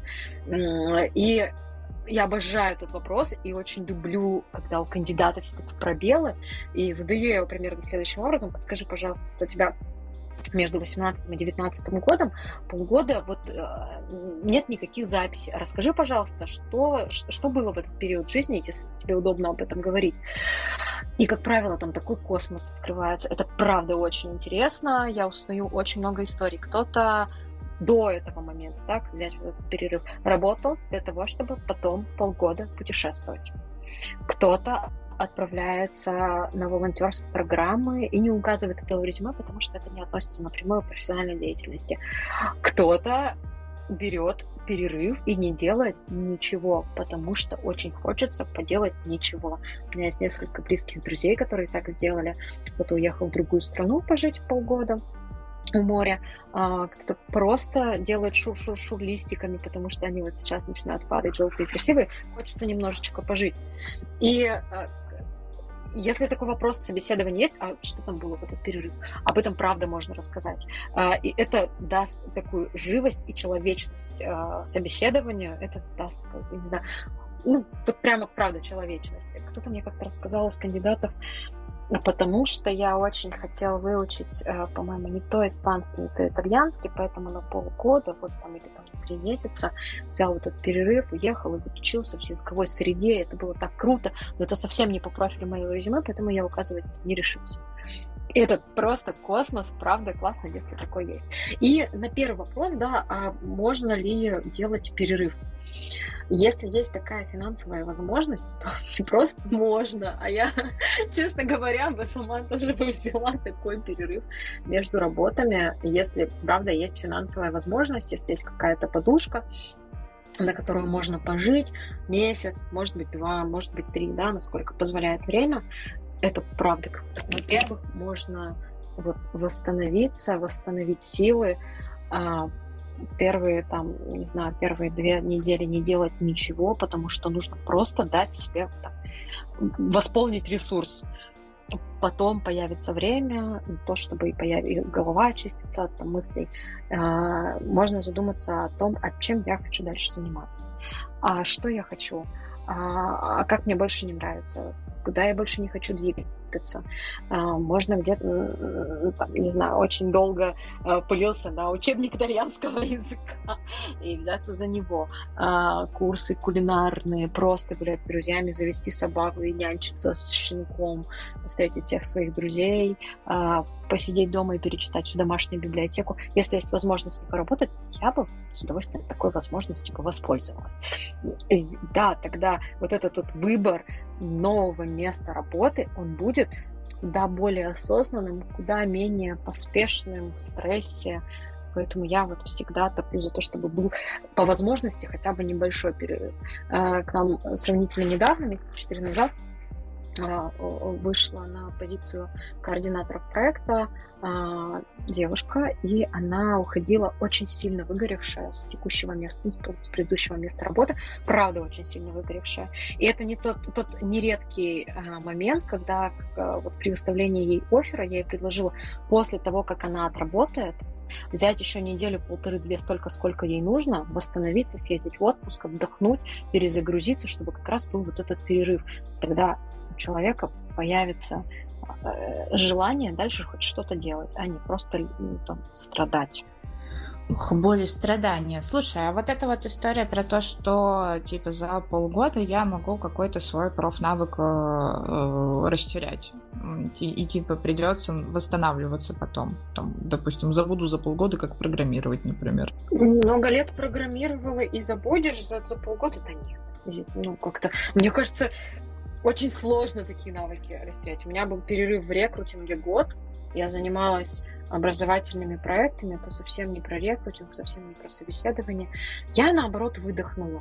Я, наоборот, как-то, не знаю, развеялась. Потом как бы в рекрутинг нырнула вившимися, наконец, силами, да, потому что от рекрутинга я тоже там, подустала в какой-то момент. Мне кажется, не забудется. Вот. А, а если забудется, то оно, правда, быстро восстановится. Ну, то есть неделя-две, может быть, там перед поиском работы посидеть, повспоминать. Ну, я не думаю, что это правда вот сильно забудет графичная такая история. Ну, в целом, да. Это как на велике кататься. Уж точно не забудешь. а, хорошо. И вот мы, значит, неважно, после перерыва, либо сразу же идем на э, собеседование в следующую компанию, и там мы слышим логический вопрос. Логичный. А, а что с предыдущего места работы уволились? И что в данном случае стоит говорить, если предыдущая э, работа тебя не очень сильно вдохновляла, и причины увольнения твои не очень. И в итоге, там, допустим, ты там с начальством ругался, с командой не сложилось и так далее. Об этом говорить честно или придумывать какие-то пути, методы э, манипуляции словесной для того, чтобы избежать э, рассказа о реальной причине? Я понимаю, что сейчас очень хочется услышать какой-нибудь, правда, тысячи и один способ уйти от неудобного вопроса в собеседовании. Еще раз, я об этом говорила на стримах, и потом кандидаты некоторые написали, что да, это правда помогло. Давайте сейчас тоже коротко об этом расскажу. Что делать, да, если спрашивают причина э, ухода? Э, ты начала, э, Наташа, с очень правильной фразы. Меня не устраивала, э, меня не устраивала моя предыдущая компания, мой предыдущий работодатель, э, потому что мне было некомфортно в процессах, на которые я не, у меня не было возможности повлиять. Например, так. Да, и это, во-первых, честно, а во-вторых, это не сильно в детали. А бывает так, что кандидаты говорят: так, ну, я от тех ушел, потому что там был руководитель мудак, от тех ушел, потому что там руководитель был мудак, от этих ушел тоже, потому что руководитель мудак. Появляется закономерный вопрос. Ну, как бы, во-первых, почему ты выбираешь такие компании, да, почему на одни и те же грабли? Во-вторых, возможно, это не три человека подряд были там неприятными людьми, да, ну, то есть здесь как раз можно сцепиться. Я бы скорее выбирала какие-то обтекаемые фразы, если ситуация была там с конфликтом в команде связана, и если не хочется в этот, в этот конфликт разбирать на собеседовании. Либо так и сказать, например, мне хочется, мне там хотелось, например, роста вот в этот карьерный трек, его в компании не было. Мне хотелось поработать на высоконагруженном, там, с высоконагруженными системами, такого не было, я теперь решу именно такой проект. Ну, то есть вот это как-то. Я призываю скорее не врать в собеседованиях, но как следует подумать, если был какой-то прямо, знаешь, конфликт, увел девушку или да, да, там, не знаю, какая-то еще такая история, знаешь, личного характера. Выбирать а, формулировки ты советуешь. Именно. И не уводить, если что, девушку или да. Ух, ух. Короче, он такой. Такие, слушай, а вот сколько часто спрашивается вот эта вот история? То есть мы сейчас гипотетическую ситуацию построили, и вообще как будто бы это как бы такой обязательный вопрос.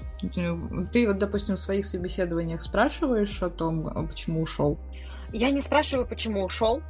Я спрашиваю, почему сейчас находишься в поиске, находишься ли в поиске. И вот как раз этот вопрос, ну, то есть, понятно же, что э, м- м- мои вопросы за столько лет, э, они дошли до уровня, что я одним вопросом убиваю несколько зайцев. Почему сейчас находишься в поиске? Э, это значит, что я сразу сейчас узнаю, что не нравится на текущем месте, либо что-то не так с мотивацией на текущем месте, да, либо как-то у человека мотивация поменялась, либо еще какие-то желания, которые есть у человека, о которых он не задумывался. Ну, то есть, вот скорее такое. Если я вижу э, частую смену работы. Например, каждые полгода человек меняет работу. Для меня это скорее обратить внимание и попробовать понять, была ли какая-то закономерная причина. Бывают забавные, правда, случаи. Есть, есть один человек, который устраивается в стартап, через полгода увольняется, потому что стартап закрылся, идет новый стартап, и снова через полгода ситуация повторяется. Вот. И, ну, это просто такая комичная история про такие вот стечения обстоятельств. Это скорее момент обратить внимание. Сегодня разговаривала с коллегой, он говорит, а я до «Экспресса» вот работу менял по двенадцать месяцев, для меня был самый долгий срок. У нас он работает два с половиной года и не останавливается на этом. То есть это не всегда, знаете, нужно ставить крест на кандидате. Ну нет, понять, какая была закономерная причина и понять, может ли она повториться. А что по попрыгунчикам? Вот, ты знаешь, вот мы говорили с тобой уже про а, сроки, да, то, что типа два с половиной года, а, и, в принципе, это кажется, как будто бы такая довольно долгая история, а, а как быть с теми, у кого там опыт а, работы, и это как раз какой-нибудь там, там четыре месяца, и пошло в следующую работу, потом там еще полгода где-то поработал, и еще, еще работа. Вот как к такому от, относятся рекрутеры, и ок ли это вообще?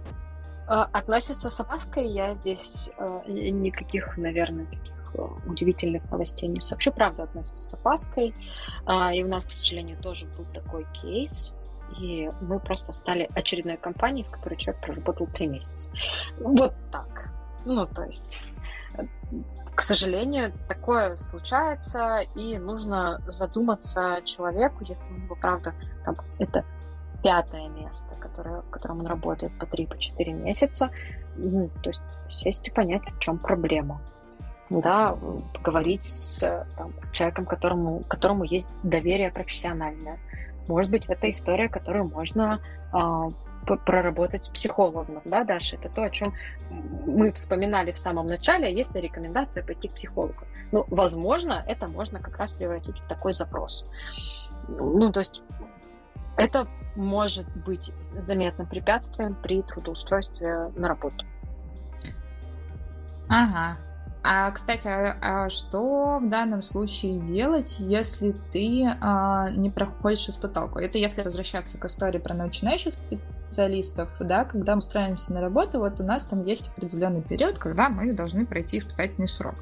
А, там, а срок в разных компаниях совершенно разный. Кто-то там и за месяц определяется, кому-то нужно три месяца. В общем, очень разные сроки, когда тебя, так скажем, потом официально принимают за своего и переводят с позиции... А, так скажем, стажерской на какие-то вот реальные грейды. И если вдруг причина увольнения, это в данном случае уже обратная история, не когда ты приходишь куда-то увольняться, хотя здесь мы можем рассмотреть вариант, когда и ты приходишь, да, а когда компания тебе говорит о том, что вот ты испытательный срок не прошел. Это ок или не ок? И, точнее, даже не так, не то чтобы ок или не ок, а скорее... Что, если у тебя как будто бы твой карьерный путь такой идет, что вот ты, типа, приходишь на испыталку, что-то не проходишь, дальше пошли. Идем опять на испыталку, опять что-то не так, дальше пошли. Ну вот описанная тобой ситуация, да, про испытательные сроки, она вот как раз к предыдущему э, нашему вопросу и относится напрямую. Где-то, где-то есть системный косяк, где-то есть системная проблема, с ней надо разбираться, почему так происходит. А, и про испытательный срок я сейчас скажу две новости, которые тоже, возможно, там, удивит. Первая новость. На испытательный срок зарплата должна быть такая же, как и на всей остальной работе. То есть это не, не с точки зрения закона, это неправильно, на испытательный срок зарплату понижать. Трудовой стаж идет с первого рабочего дня, заполняется в трудовой книжке, в электронной, бумажной или там и там, да, и в трудовом договоре тоже ставится с первого рабочего дня, первый, начало вот этих вот профессиональных взаимоотношений. То есть зарплата одинаковая, первая, никакой стажерской позиции нет, это вторая новость.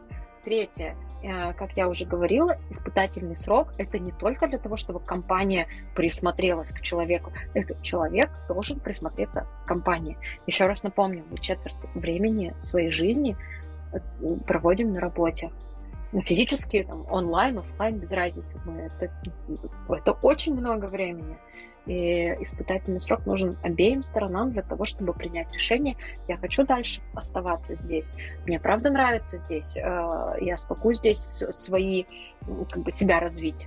Это действительно то, о чем, что я хотела или хотел, когда вот был поиск работы. Ну, то есть это какая-то такая история. Ну вот если часто случается, что испытательный срок не проходится, нужно искать где-то системную ошибку. Это индивидуальная история, нет какой-то общей рекомендации. Ух, ух, ух.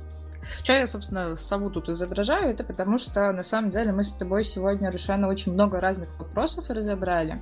А, давай мы сейчас, с учетом того, что мы поняли, что в нашем бэклоге вопросики начинают заканчиваться, да, подумаем вместе с Дашей, что же мы еще хотим спросить. Даша, может быть, у тебя какие-то вопросы остались? У меня только отличное впечатление от сегодняшней беседы, если честно. Я уже отмечала, что очень добрая какая-то атмосфера сегодня царит, что так все бывает. Просто послушайте и поймите, что бывает идеально, бывает идеальнее, чем, может быть, есть сейчас у вас. Если вы послушаете этот выпуск, может быть, он вам поможет понять, что вы находитесь не на своем месте. Мне кажется, что это может так сработать. И Рушана очень крутая. Ты очень крутая. Спасибо тебе большое за то, что ты была сегодня. Спасибо, Таша. Как мне приятно, правда, очень это все слышать. И, правда, классно, что у нас получился такой добрый разговор, потому что, как сегодня неоднократно упоминали, негатива прочитать, увидеть намного проще, чаще, чем что-то хорошее, доброе. Здесь должна быть шутка про то, что это потому, что Калашникова сегодня нет, поэтому у нас хорошая атмосфера и замечательное у всех настроение. Вот. Но все знают, что мы иногда бываем токсичными, но, собственно, можно как раз сгладить это впечатление, поэтому, Рушана, вот тебе вопрос. Кем ты видишь себя через пять лет? Мне никто никогда не задавал этого вопроса. Я никогда сама его никогда не задавала. Черт, я себя вижу честным человеком. Класс. Как она это делает? Вот это классный, логичный вопрос. Отвечайте все точно так же. На самом деле... Определяйте сами для себя пути. Мы уже сегодня очень много говорили про а, рефлексию над самим собой, да, над пониманием тем, что, того, что же вы хотите достичь и так далее. Поэтому да будет так, увольняйтесь хорошо, ищите всегда хорошие места и а, отмечайте, что же для вас в том числе и лучше. Вот, а это был эпизод восемьдесят четыре. А, Подписывайтесь на наши социальные сети, приходите к нам в чат, обсуждайте этот эпизод, задавайте дополнительные вопросы, мы всегда будем рады на них ответить. Пишите, может быть, в чате, верните Калашникова, и мы, возможно, к этому делу прислушаемся, а может, отожмем у него этот подкаст и будем с Дашкой только сами гостей приглашать и только с ними разговаривать. Вот.